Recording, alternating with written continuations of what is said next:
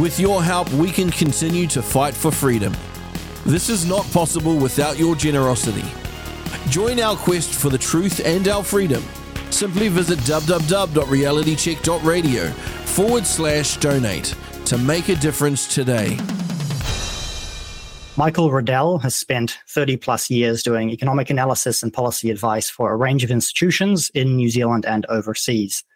Most of that time was at the Reserve Bank, where he was responsible for monetary policy implementation, foreign reserve management, and the analysis of financial system risk. He spent 25 years or so on the OCR advisory group to the governor. He's also been resident economic advisor to the central banks of Papua New Guinea and Zambia, the latter as an IMF appointee. He spent some time on the board of the International Monetary Fund and also as a special advisor at the Treasury. He now runs an economics blog called Croaking Cassandra, and also a blog on Christianity called Among Traditions. He joins us today to talk primarily about the economic side of the immigration question. Hello, Michael, and welcome to the show. Morning, it's good to be here. First, a little bit of mythology and history. Who was Croaking Cassandra, and why have you named your blog after her? Uh, well, it's a sort of derivative. I mean, she was uh, in Greek mythology, but I picked up the title from the famous economist John Maynard Keynes, who about 100 years ago published an essay, uh, a collection of essays called Essays in Persuasion. And in that, he described his writings as the croakings of a Cassandra, doomed to be right, but never to be believed. It was essentially the Cassandra story in Greek mythology. And that was a bit of my experience in my last few years in the New Zealand Public Service. I was running issues and arguments that I was interested in, not getting a lot of pl- uh, traction uh, with my bosses at the time. So it sort of seemed like an act name when I was leaving the public sector and setting myself up as a sort of independent commentator to run that slightly ironic sort of title. And last week on the show, I spoke to William McGimpsey on the social and cultural impacts of mass migration. But I'd like to ask you specifically about purely economic arguments around immigration, whether high numbers of, uh, of immigration is a good thing or a bad thing, whether even low numbers could be damaging economically. And uh, I'd like to get your impressions on what the new government plans to do as well. Over the weekend, Erica Stanford, the immigration minister, was interviewed on small changes that she's planning. And this was also followed up on the news by a generic economist. I don't remember his name, basically saying the government shouldn't do anything. Everything will go back to normal soon, and the status quo is a good thing you roughly aware of what she's planning to do and the, the immigration minister? And what are your initial impressions of the plans the government has? From what I've seen, um, the, the, changes at the margin, and I mean, they're deliberately designed to be changes at the margin. Basically, our two main political parties have had a, a pretty common ground now for 30 years that high levels of inward migration, non citizen migration, are a good thing for New Zealand. The um, Ministry of Business Innovation and Employment a few years ago used to describe it as a, a critical economic enabler in New Zealand. And, and, the belief has been that if we bring in skilled and talented people and lots of them, uh, it will help to lift our own productivity performance here in New Zealand. Productivity growth in New Zealand over decades has, has been lousy. And the Prime Minister highlighted in his State of the Nation speech on Sunday a point that I've been making for some years that our average productivity in New Zealand is now behind that of about half of the former Eastern Bloc members of the Rich Countries Club, the OECD. So these were countries like Poland and Lithuania that 35 years ago were still under communist regimes or even part of the Soviet Union, much, much poorer and less productive than we were then. They're ahead of us now. And we're just continuing to drift further behind those countries. And most importantly for us, behind Australia, which is where many of our young people are going. So, I mean, the argument I've been running for a decade or so now has been that we need a, a, to reconfigure how we think about immigration in the New Zealand context. Now, if you go back, you know, 200 years in New Zealand to the dawns of European settlement, what migrants were able to bring to New Zealand in the 19th century was the skills and technologies that Western Europe had developed to a country where there was a lot of relatively productive land, and they were able to make good opportunities both for themselves and in economic terms for those who were already here. You know, Maori living standards um, were raised materially through those exposures to immigration and the economic opportunities that it raised. That's a quite different world to the one in which we're in today. You talked a little bit about productivity here. Do you have a a layman's 60 second explanation of the economic measure of productivity that perhaps those listeners not familiar with what productivity is in the way that the policy setters use it and well, yeah, I guess what makes productivity go up, what makes productivity go down. Yeah, I mean, what productivity isn't is just about people working harder. So, w- what we think of it as as economists is the amount of stuff that's produced in the economy divided by the total number of hours worked in New Zealand by everyone who's working uh, in the economy. And that, that's the sort of standard international measure. Um, what, what drives it is a complex story. At a global level, a lot, a lot of it's just about knowledge and innovation, the stuff that we understand as societies that we didn't understand 500 years ago, uh, the energy resources that we've been able to develop and bring to bear. So, you know, the Industrial Revolution in Britain, for example, is partly powered by access to coal resources and the ability to use those in an engineering um, context um, and to develop trade and industry based on that. What drives it in a cross country sense is a more puzzling question. You know, you look at New Zealand and you say, our productivity, the amount that we're producing per hour worked here, is no more than about 60% of that of the leading industrial economies. Those are the US and some of those northwestern uh, European countries, Denmark and Belgium, ne- Netherlands, and so on. And the reasons why have been contested now for some decades. It was about 60 years ago that people first realised that New Zealand was starting to drift behind. If you go back to World War II and the decades prior to that, New Zealand was one of the richest and most productive countries in the entire world. But by about 1960, it was becoming clear that uh, we were drifting behind. Some of that was that we, as a matter of policy, turned our back on the rest of the world. So the Labor government in the late 30s and 40s had put up import barriers and trade protection, import quotas. We were assembling televisions and cars here in New Zealand for a tiny market, just incredibly inefficient stuff. But all that was pretty much stripped away in the 1980s. And a common view at that time, and you know, I was a young economist at the Reserve Bank, and it was probably my view as well, was that we'd take away those obstacles and pretty quickly we'd be able to reconverge with the more successful advanced economies. We haven't done that. If anything, the gap has continued to widen just a bit more slowly. And so trying to understand why that gap has opened up and stayed wide has been the thing that's probably really driven me as an economist in the last 15 years. And there's a lot of other smart people around who've been trying to make sense of it. I think there's been a growing recognition that what matters much more than we realized is distance. You know, my old boss, Alan Bollard, when he was governor of the Reserve Bank, used to run a line that said New Zealand was the last bus stop before Antarctica. And, you know, it's a nice image, um, but it's really true. You know, there's no large settled population anywhere in the world that is more remote than New Zealand is. And, you know, we're sitting here doing this interview over Zoom or Google Meets. And in some respects, the distance has been killed. I can talk to you like this quite easily. But mm-hmm. what we've found economically globally is that if anything, distance is mattering more than it used to. You know, you go back 100 years, New Zealand was exporting wool and butter, just bulk commodities to London. What you needed was an agent in London to handle the marketing of it. But they were pretty generic, simple products. These days, advanced economies tend to be producing really complex products with a complex set of skills needed to support them and produce them. That might be marketing skills or legal skills or just specialist expertise in particular areas. And increasingly, what the data seem to be showing is that it's concentrations of populations that are really able to produce at the highest levels. So you can think of Northwestern Europe, the sort of areas London, Paris, Amsterdam, Frankfurt, Zurich, that whole northwestern area of Europe, really successful economies in many regards, or the northeast of the United States, uh, or in East Asia, Tokyo, Seoul, Shanghai, Beijing, really big concentrations of expertise. We suffer.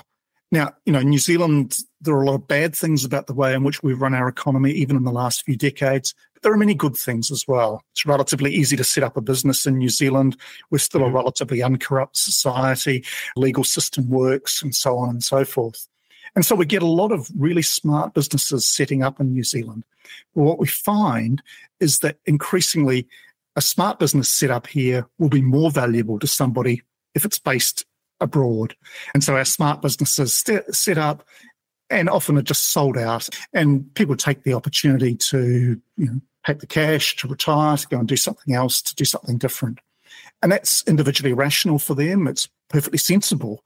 But what it means is that it's really hard for us to support a large number of people in this remote location to first world living standards. And that sort of brings me back to the immigration story. It sort of says, well, what's New Zealand got going for it economically? A lot of what it's going for, like Australia, is actually the natural resources that we have.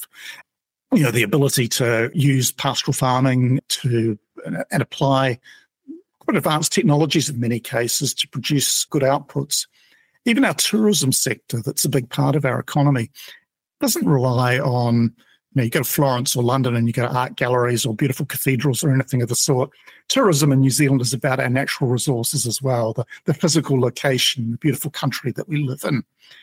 And I, I think what the data are increasingly pointing to is that we can sustain good living standards here, but not for that many people. And I think that's the structural mistake that's been made in New Zealand probably really since World War II, but increasingly in the last 30 years, is that we've, as a matter of policy, brought in a lot of people from abroad, many of them very able people individually. This is not about individuals or their contribution or them doing the best for their families. It's what difference have they been able to make and what difference have we, as a whole, been able to bring about for living standards in New Zealand? And that's just underwhelmed. And in some ways, you touched on the question, you know, why have people been leaving? The, the best indication that we've been making a policy mistake is the question of what have our own people been doing? Well, ever since the late 60s, in increasing numbers, New Zealanders have been leaving. And why have they been leaving? Because life is better materially in Australia. You know, wages, average levels of productivity, productivity under, underpins wages in the longer term are probably 30% higher in Australia than they are here. In quite a few of those cities, Brisbane most notably, house prices are cheaper than they are here. If you're a young person, energetic, the opportunities just look uh, better there. So what we're doing is we've seen our own people leaving in large numbers. It ebbs and flows a bit with the state of the Australian labour market. And the mentality that developed back in the early 90s was New Zealanders are leaving, we need to replace them. So, you know, let's step up the migration program. And the problem with that logic is that it never made a lot of sense. It sort of sounded superficially appealing. But if you think of small towns around New Zealand where economic opportunities moved on, one I like to mention is Taihape. Taihape in the middle of the North Island, you know, used to be at its peak, I think, a population of four or 5,000 people. Sheep farming and wool went into relative decline. The railways went into relative decline. And the population gradually moved away. And, and Taihape now is about half the population it used to be it would be utterly crazy for a government to be saying, oh no, Taihape's population's been falling. We need to steer some more people there. It would only worsen the economic opportunities that exist there. And that's a sort of uh, uh, like an overly simplified version of the story about the New Zealand economy as a whole. So I've probably rambled on long enough for there. For, for the moment, I should turn it back to you and see where you want to take the conversation. Yes, thank you very much. It is I was going to say basically we've got ourselves into a, a death spiral, sort of where the economy, we want to benefit from economies of scale, but because we're so far away, we can't. So we bring in more people, uh, which, and, and, and people are leaving. So that cycle doesn't stop until there's some big policy change to basically say, do we pursue stable population for New Zealand? Do we pursue shrinking population for New Zealand? From what you're saying, it sounds to me like your belief is that a if the population of New Zealand were to decline, that would not immediately have negative economic consequences. Is, is that a, an okay conclusion to draw, or would that actually be harmful to have a shrinking population? I think in general it probably wouldn't be harmful. But I mean, the first thing I'd say is that I don't think governments should be running population policies either to increase policy, the population or to shrink it. I mean, in the end, fertility choices of New Zealand families are matters for individuals. And you know, natural increase should be the um, primary basis on which population changes over time. My caution is that we shouldn't be deciding to use immigration policy with one particular population objective in mind. But, you know, why would I think that a flat or maybe even falling population wouldn't be particularly harmful? Well, the best concrete example I'd probably refer people to there is the countries of Eastern and Central Europe. So, you know, a whole bunch of these countries from, you know, Lithuania, Estonia, all the way down to uh, Romania and Bulgaria were part of the Eastern Bloc 40 years ago. They came out of that period of communist rule and really grossly inefficient economies. And since then, as the opportunities in Western Europe have opened up, the combination of a really low birth rate and outward migration to Western Europe might have been thought by some to have been damaging those economies. But actually, what they've succeeded in doing in almost all cases, the exception probably being Ukraine at the moment, even before the war, and Belarus, is to start catching up quite dramatically to the Western European economies. Uh, they've integrated their economies with places like Germany. A lot of a good example is the West German car industry, a lot of components manufacturing is now occurring in those slightly cheaper neighboring economies. And because not so much resources are having to be devoted to building uh, lots of houses, those resources are in effect available for investing in business. And so, I mean, I've never been there, but people tell me you go to Prague or Budapest or uh, Bratislava these days, and you're looking at first world cities, you know, really successful economic transformations. So, I mean, I don't think you should be aiming for a shrinking population. My point's more a diagnostic, diagnostic one that had we not tried to supercharge the population for the last 30 or 40 years, we would probably be uh, a bit better off than we are now.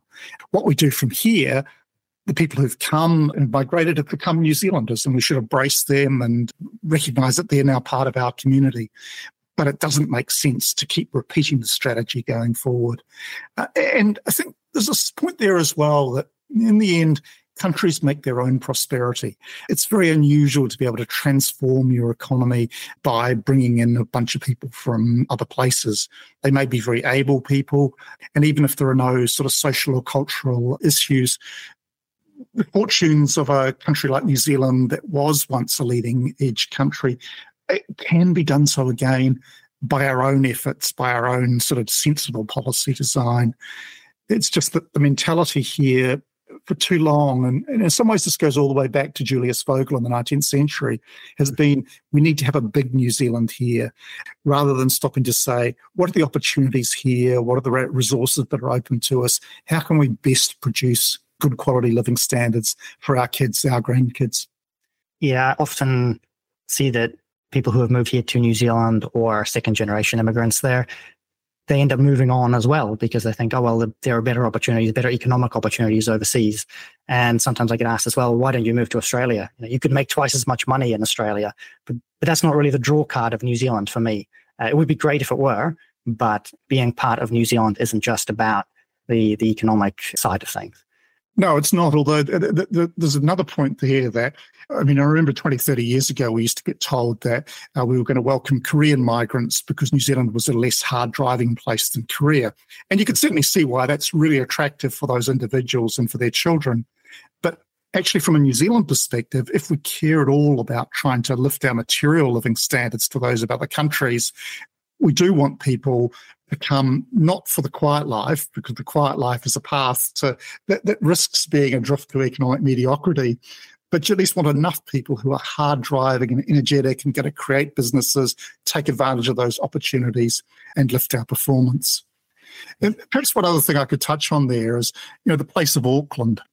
There was a sort of view that was run around here in government circles for a couple of decades that, you know, Auckland was going to be our global city and that we should concentrate a lot of resources into building Auckland and seeing people moving into Auckland. I think, again, it's an example of where a lot of thinking has been pretty wrong headed. Now, there are things we could have done better. You know, transport in Auckland's pretty terrible, congestion charging needs to come, house prices are absurd. But more to the point, Auckland is not the basis really of almost any of our major export industries in New Zealand. You know, there's a handful of exceptions. You could think of like Fisher and Paykel Healthcare, for example. But something like 85% of all New Zealand's exports are in one way or another still natural resource based. They're not arising out of an urban environment. And, you know, one of my former colleagues, one of New Zealand's smartest economists, describes the Auckland economy in many ways as having become the economy of Auckland is building Auckland. You know, the population's growing so rapidly that a lot of resources just have to be devoted constantly to keeping up with the population growth rather than laying the foundations for a more productive, wealthier economy overall. And part of that is that we look around cities in Western Europe, you know, in London and Paris, average incomes in London and Paris 70, 80% higher than those in the rest of the country because those are environments where you know, London is a financial powerhouse. Paris has a lot of uh, really big, successful global businesses based there. Same in San Francisco, New York, or Tokyo. Uh, it's not the case in this part of the world.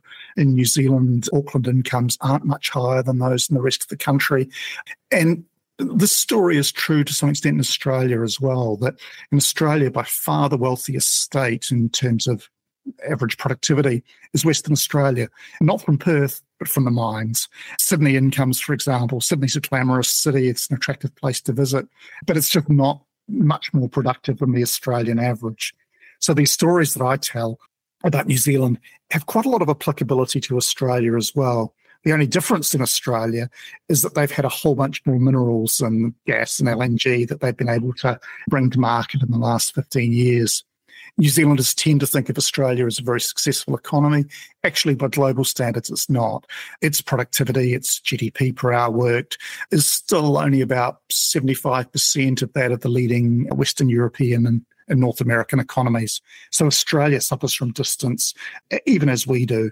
And even with 26 million people, they're scattered across a continent the size of the United States. That is a long way from any of their major markets do we would we get much advantage from increasing the amount of natural resources that we extract like Australia does? Like, is that a government policy that they seem a little bit interested in at the moment to increase the amount of natural resources that we're tapping into?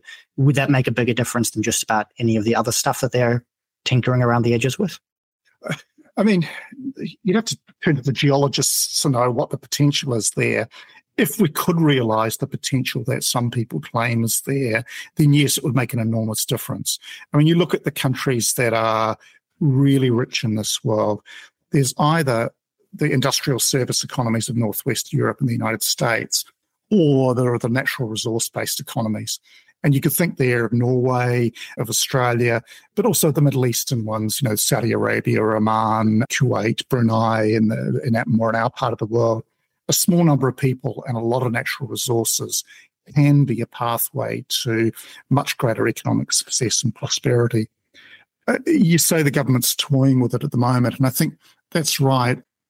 I, I, think back to 10 or 12 years ago when I was at the Treasury, and I sat in a meeting in a cabinet committee actually, and a couple of senior ministers then were gung ho on the idea that we were going to develop our natural resources in New Zealand. And they were talking about gold deposits and oil deposits and rare earth minerals and all this sort of thing. And then that government seemed to decide that it wasn't worth the fight with the environmentalists or whoever, whoever. Uh, the issues are different in New Zealand, right? Because in Australia, you have massive iron ore mines out in what's basically desert nobody ever sees and much of the public doesn't really care about. Here, it might be an issue of ripping up the Coromandel Range. It's yes. just going to be politically incredibly difficult. Yeah. But if we could tap that, if we could find large quantities of oil and gas, then sure, it could make a material difference and make it a lot easier for us to cope with this larger population that policies delivered us. So I've got a, a few statements here that Erica Stanford did make in the immigration changes she's proposing. And I, from the sounds of it so far, you're not going to be too enthusiastic about any of them. The first thing she said that she thought was very important, which the government hasn't had, was a government policy statement on population growth to set targets for population growth. You've already said that you think that's none of the business of the government, but is that just going to make things worse if we set a percentage target growth for immigration? It, I mean, it depends how it was done. This is a recommendation that essentially came out of the Productivity Commission's review of immigration that was done for the previous government a couple of years ago.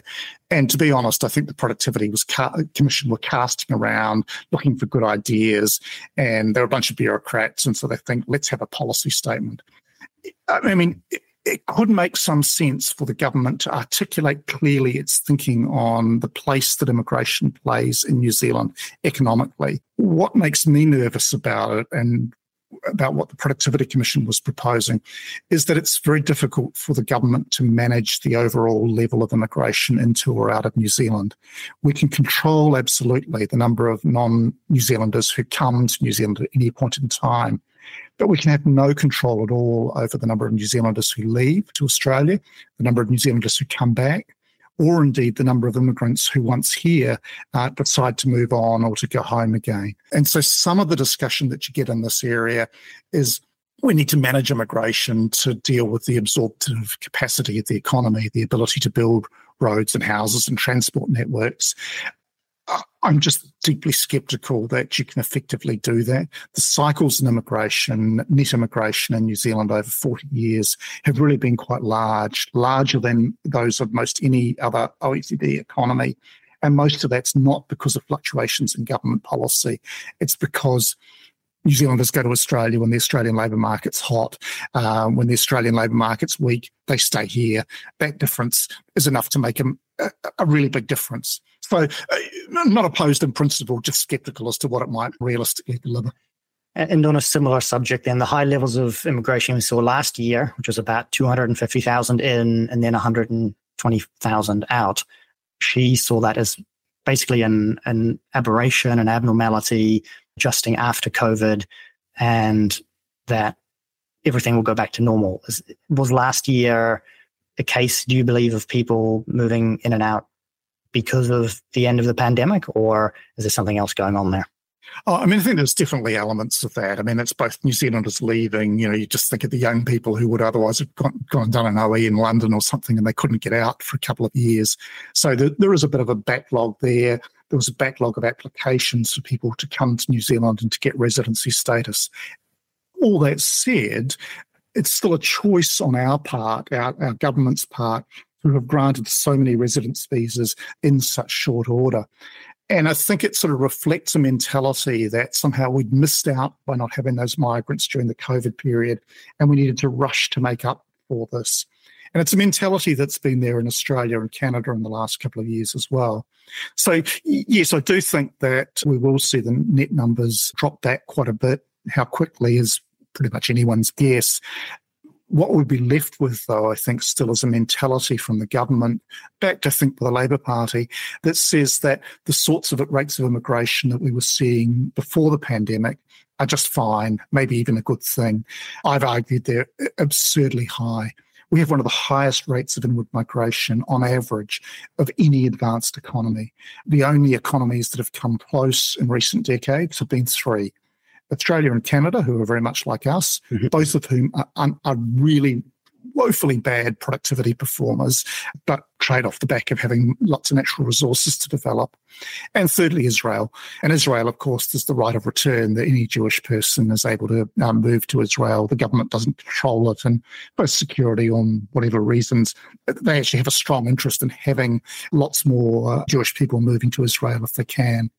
But if you compare us, for example, with the US or the UK, and here I don't mean the US under Trump, I mean the US over the last 20 years, they've had about one third the per capita rate of immigration that we in New Zealand have had. And the US is generally regarded as pretty open. The UK, even before Brexit, was running rates that were probably a third, maybe 40% of uh, New Zealand's in per capita terms. So we're really out on a limb. And I've argued for a decade or so that we should bring ourselves back to those sorts of levels. You know, maybe a net inflow of 15 or 20,000 a year. That would put us in the, the middle of the pack by OECD standards, it would still mean that we didn't have a problem with, you know, somebody goes off to London, meets a girl, gets married, brings her back here. You know, nobody wants to restrict that sort of immigration. But it would also enable us to focus very heavily on genuinely highly skilled people. New Zealand's not that attractive for a lot of people, you know, just because there are a bunch of advanced countries that are so much wealthier than we are. If you can get to the US or the UK or Australia and Canada, you'll typically do that first. New Zealand is regarded, even by immigration advocates, as pretty much a fifth choice market. Mm-hmm. Um, and so, what we get to fill up our numbers is a lot of people who just aren't super qualified. They're probably nice people, they'll fit in pretty well, but they're not the game changers. The game changers are those sort of star or exceptional people, the really hard drivers, the exceptionally well qualified people, um, whom yeah, we can reasonably welcome, offer them a lifestyle here, and they can offer something quite significant to our economy, but in small numbers, not in large. So the immigration minister said that she wasn't going to set a specific cap on migration levels, but you believe that they should be roughly 10 or 20% of what they are now, effectively, or what they have been over the last few decades. We'll be running it close to 100,000 per year, I believe. Well, the 100,000 really has only been in the last couple of years. So before the pandemic, we were probably up to around 60 to 70,000 net um, mm-hmm. arrivals. Mm-hmm. And yeah, I mean, I would be setting the non New Zealand arrivals maybe at 20,000 a year or something of the sort. That would probably deliver us a small net migration inflow. But yes, a lot lower than we've seen. I think what we'd see if we did that is that our economy would just become very skewed inward. So successful economies tend to be ones that export. Exports as a share of GDP in New Zealand now are no higher than they were 30 years ago. They're lower than they were 20 years ago. And a lot of that's because we've built, made New Zealand a high cost economy trying to absorb large population growth without great new opportunities developing in the private sector here. Take that pressure off, our interest rates will be lower, our exchange rate would fall. It will be relatively more attractive for firms to invest uh, in export industries based here in New Zealand. And then similarly, she did say, perhaps positively, then that she was looking at more stringent labour market checks. So pushing employers to prove they have not been able to fill jobs from the local labour pool. And she also did point out that half of immigration last year was in the unskilled labour category and that she really wanted to push that up to high skilled labour. It sounds like your view is that skill is fairly important to immigration. Is there also a risk that high school immigration could punish young people, university students? They go and study and then look for higher skill jobs and they don't find them? Or are many of these higher skilled immigrants people with decades of experience who are who are not really competing with younger people in New Zealand? I think generally we won't attract many people with decades of experience. You know, if you're an established professional and um, anywhere, you know, perhaps family reasons or something might bring you to New Zealand, but but otherwise, you know, why would you move at that stage? Most migrants tend to be relatively young. But you know, we do have significant workforce shortage issues in New Zealand. So you know, if we concentrate our migration on bringing in doctors and increase the number of tr- people that we're training locally, it'll be surprising if you ran into major problems there. I mean, I think the biggest concern with the direction the minister's talking about is, is probably not the overall direction. It's how to make it work. So there's a lot of gaming of the system around people who are allegedly highly skilled. You know, you can get a residence visa under a highly skilled category for managing a service station because you're regarded as a retail manager. It's just not as skilled a job. Cafe managers used to predominate. So yes, focus on skills, but be serious about it. One scheme, I think the government have picked up some of this, is that you could envisage a system in which anybody who was getting a master's degree or above from a top 100 university in the world, you'd be pretty open to take because you say they've gone through the screening check, they've demonstrated that they can work hard and get those sort of strong academic results. And then, of course, there's the other side of the equation, the refugee quota. I mean, my own view is that because there aren't strong economic gains to be had from migration. To the extent that we want to bring migrants in, maybe we want to think about being a bit more generous on the refugee side, because those are people who really are facing major challenges in the countries that they're in or where they've relocated to.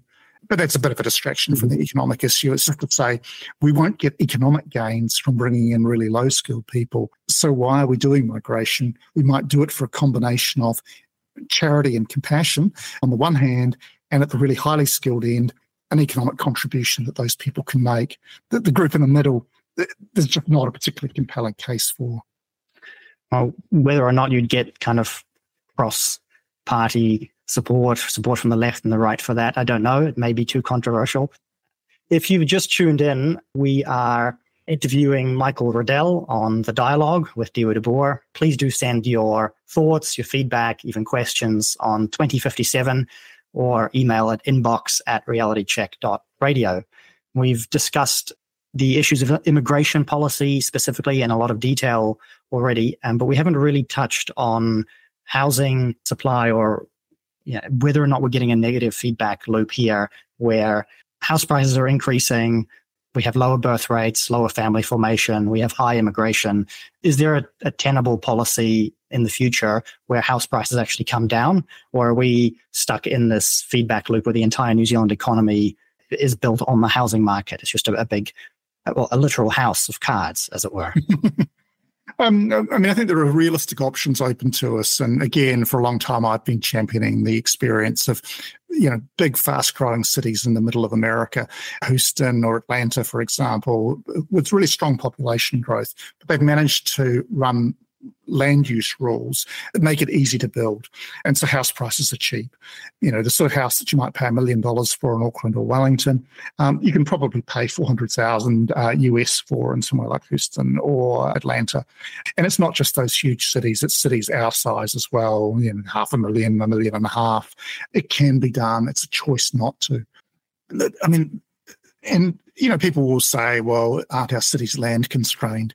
Auckland, for example, there's still a lot of land in and around the city. And what we've got, though, is councils and governments that are saying, oh, we think development should occur here and not here, or here and not here. What you need in any of our cities is pretty much an open competition so that people who own the land around the margins of our cities are keen to develop it because they want the development to occur where their property is, not where someone else's properties are. A lot of the focus from housing reform people in New Zealand in recent years has been on increased urban density mm-hmm. um, and allowing people to build apartments and townhouses.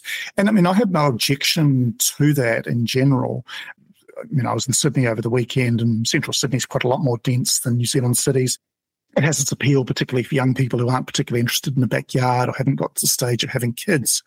But what you need is both the ability to build up and the ability to build out. And if you do that, uh, there's no reason at all why we couldn't have much cheaper land prices, much cheaper house prices in New Zealand.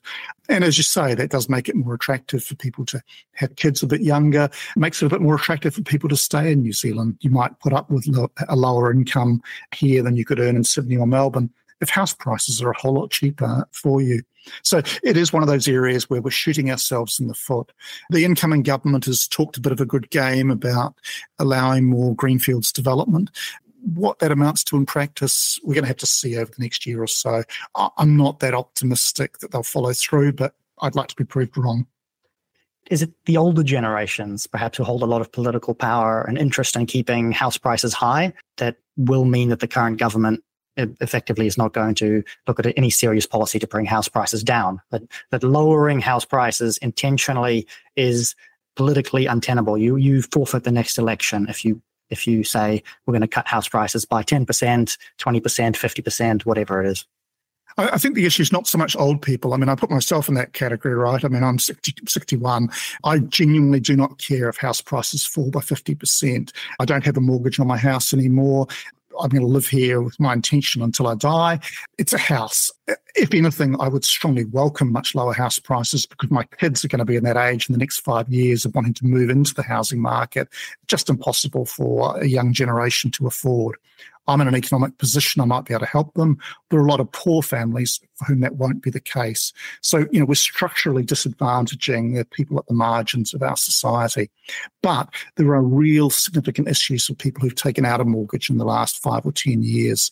You know, if you've taken out a $750,000 mortgage in Auckland or Wellington, you'll live in terror of house prices falling 50% and this is the line that I've been running for some time, is that every year that passes, the problem becomes more intractable because we have more people who've taken out those super large mortgages.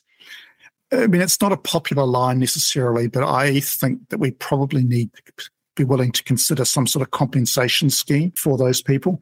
Um, you know, you need to be able to say, we're determined to deliver cheaper house prices for the future, uh, for the next generation, for the prospects of this country. But we recognise that for young families who might have taken out a large mortgage in the last decade, it's not their fault that the government messed up the rules so badly. And so maybe we you know, buy off some of the political opposition with uh, a partial financial compensation scheme. And I've written some of that up on my blog over the years. And, you know, people reasonably say, well, hasn't the government run up big debt in the last few years? Aren't we budget constrained? And yeah, absolutely we are. But the housing market situation is a, it should be an untenable disaster. It's an unnatural disaster foisted on us by our governments. And we can't just say, oh, well, never mind, it's too hard to get out of. We'll just live with this forever. You know, when I was young, uh, house prices typically in New Zealand were three to four times income. New Zealand is still only 1% built on. There's so much land in this country. We could relatively easily uh, fix the problems directly, deliver lower land prices, lower construction costs, and affordable housing for our families. We should. Absolutely. Great. Your other blog is named Among Traditions and you often write about the sad state of Christian religion in this country.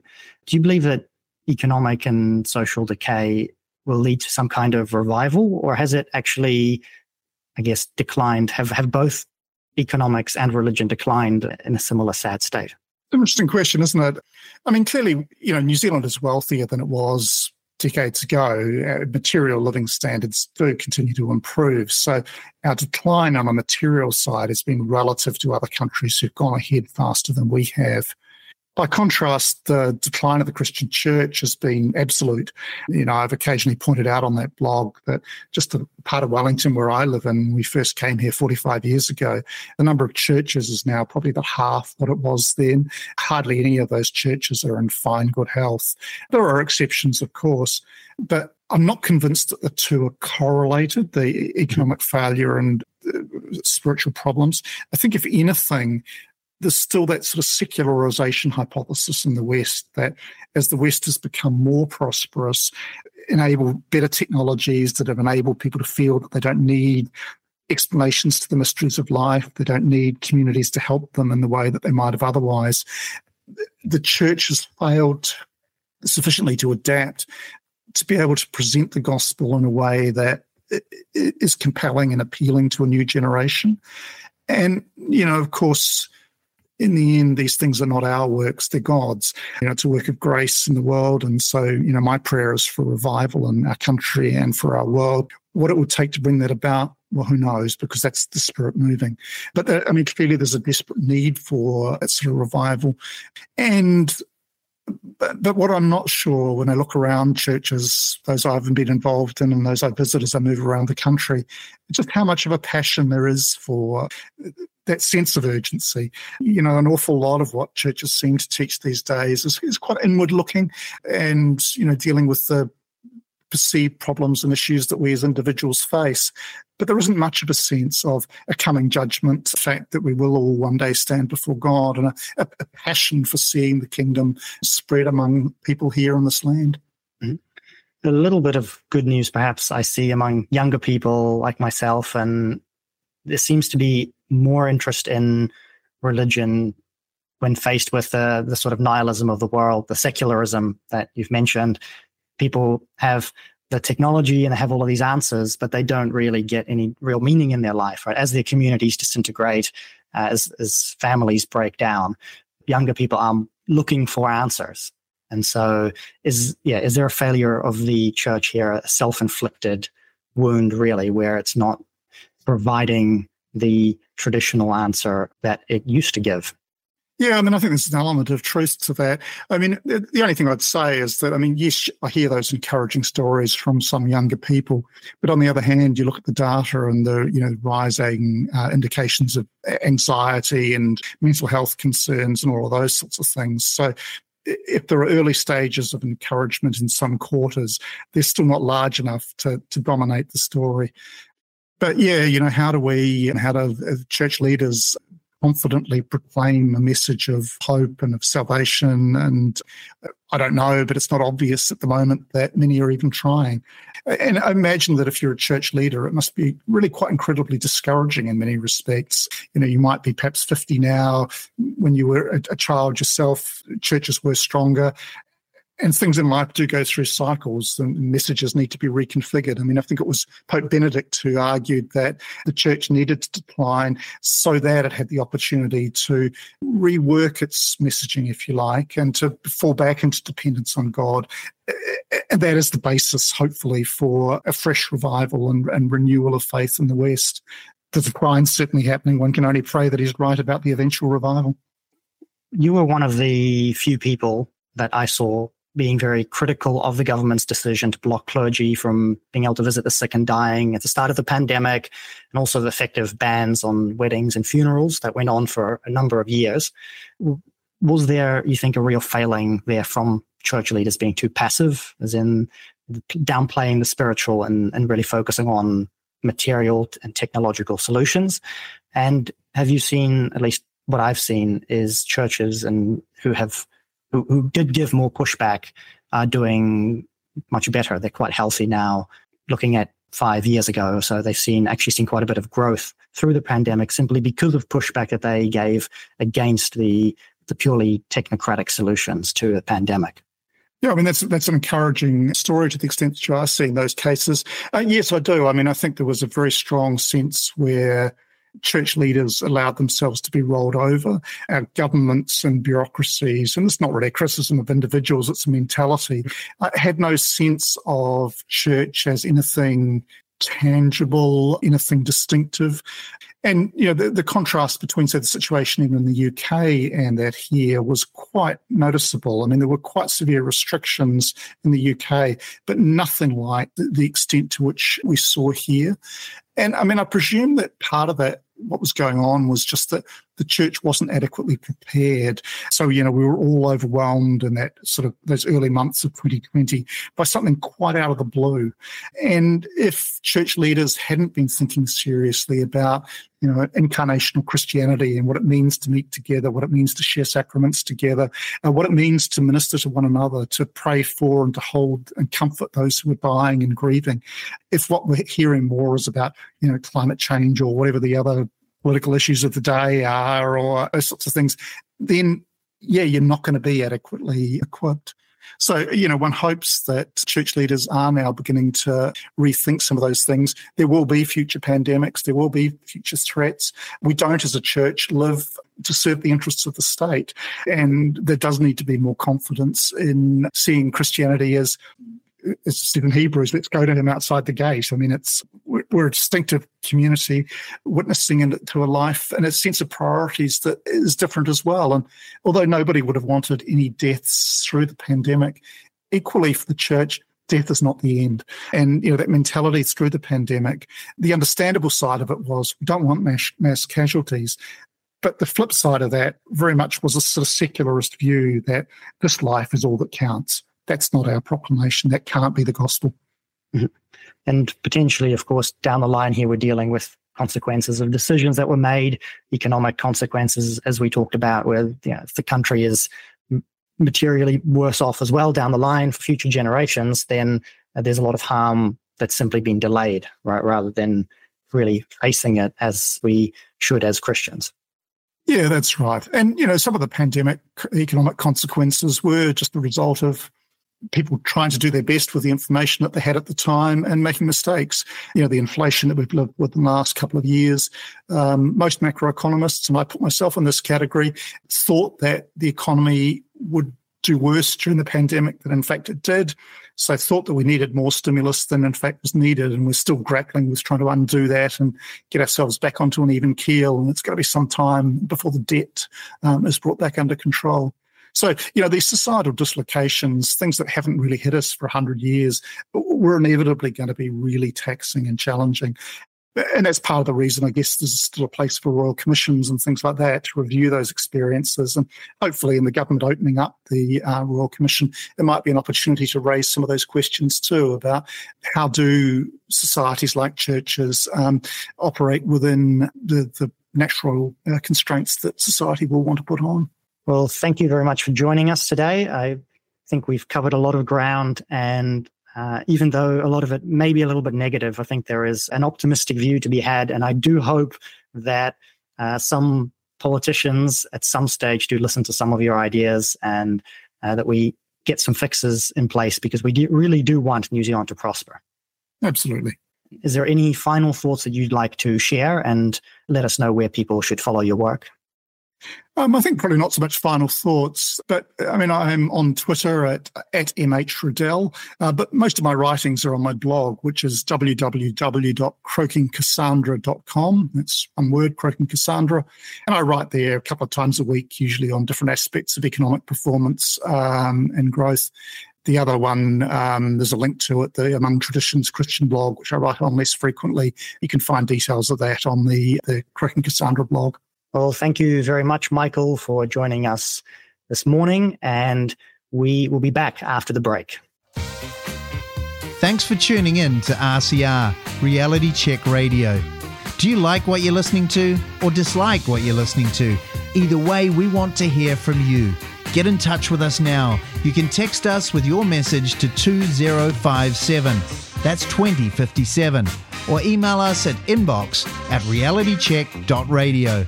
We'd love to hear from you, so connect with us today.